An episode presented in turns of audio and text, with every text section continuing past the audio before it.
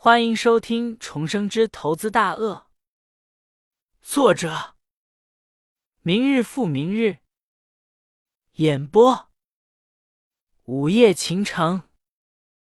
记得先关注、订阅，别错过每天的精神食粮哦。第一卷，第五章：苦闷的学习。既然自己要奋图强，现在要的任务就是学习了。可这两年下来，所有学会的东西都是已经忘得差不多了。翻起课本来，根本就是不知所云。无奈之下，贺飞只有找到了高一的课本看了起来。这两年的时间里，贺飞加起来也是没有看过几本正经书，倒是一些歪歪小说看了不少。不过那些都是作为消遣，实在跟那些课本里面枯燥的知识完全不同。只见了两行，就感觉那书上全都是重影，再也看不进去了。这让贺飞颇为郁闷。在高一、高二之时，他也是时常学习学到半夜的。可是现在却是半个字也看不进去了。看来这个学坏容易，再想学好也是相当不容易的了。我回到了两年前的世界，那两年前的那个贺飞哪去了呢？贺飞不由在那里郁闷的自言自语起来。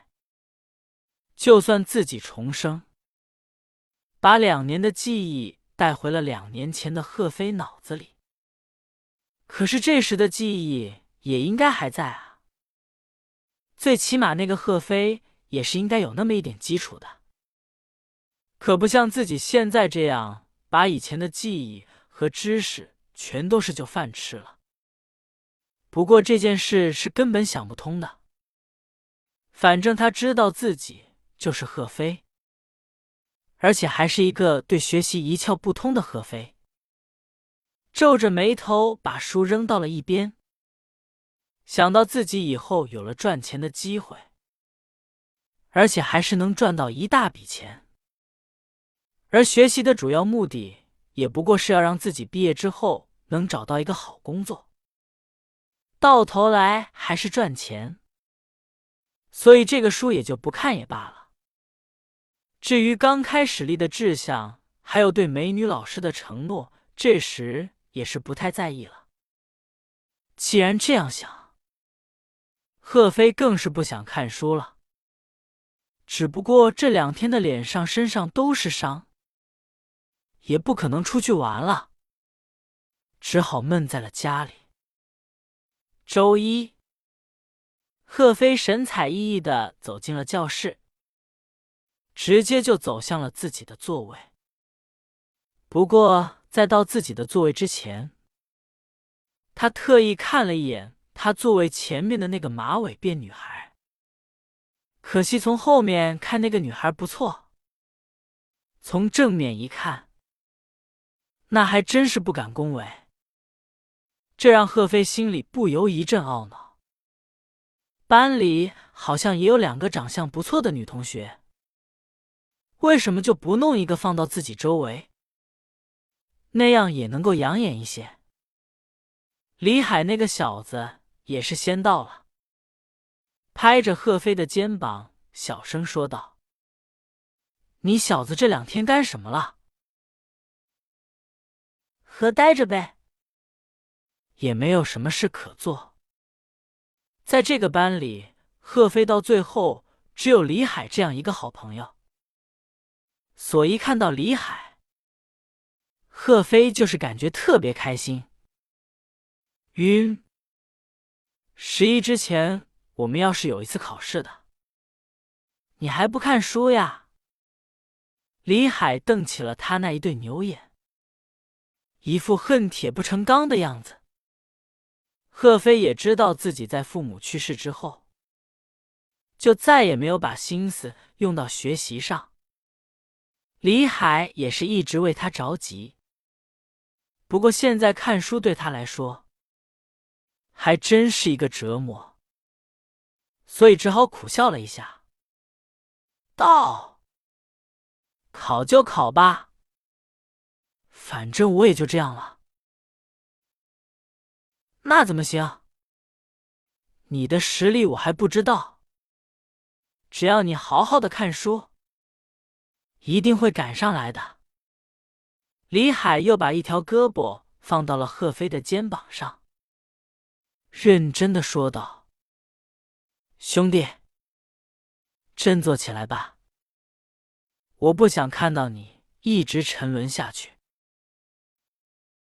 李海的兄弟情谊。让贺飞的心里顿时涌起了一股暖流，也是伸出一条胳膊搂住了李海，道：“我是不会沉沦的，但是学习这件事，我看还是颇有难度的。这有什么难的？只要你肯学，我就算是自己不学，也要帮你。”这以后再说吧。李海自然不知道学习对贺飞来说现在有多么困难，正想再劝他时，美女老师这时却是走进了教室，顿时把大家的目光全都是吸引了过去。话还没有说，美女老师的眼睛已经成了一道弯月。显得颇有亲和力。同学们，今天已经是二十六号了，周三我们就要进行一次考试。这次考试的目的就是检验一下你们这两年的学习情况，同时也是让大家知道自己到底有什么地方不足。希望大家能利用这两天的时间，好好的复习一下。都能把自己的水平好好的挥出来。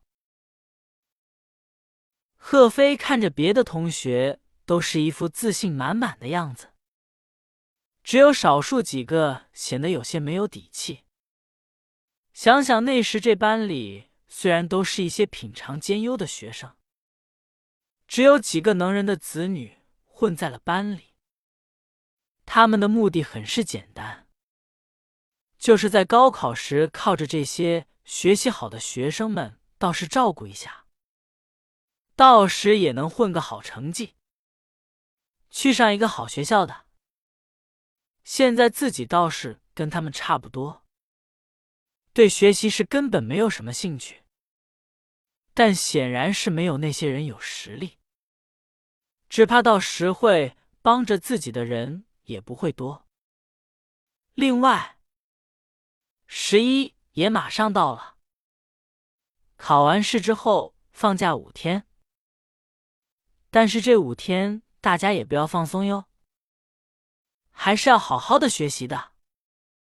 美女老师那悦耳的声音又是传到了贺飞的耳中。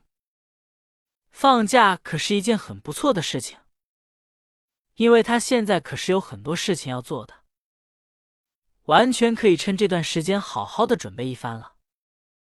美女老师又是说了两句关于学习的话，就走了出去。贺飞则是兴致勃勃的看着同围的同学，再一次融入到学校的生活中，让贺飞的心里也是颇为兴奋。看着那些同学们也都是亲切无比，只可惜大家都在认真的看书。倒没有几个人注意到贺飞在那里看着他们了。不过在上课之时，贺飞还是显得底气颇为不足，因为老师讲的什么，他根本就听不懂，也听不进去。别的学生们虽然听得很是认真，可是，在贺飞的耳中，这简直就是跟催眠曲一般。时间不长，趴到桌子上就蒙头大睡起来。不过好在老师们倒也都知道贺飞这段时间的心情一直不太好，也没有人跟他计较，否则只怕他这一觉要惹怒数个老师了。因为他一直睡了两节课，才算是醒了过来。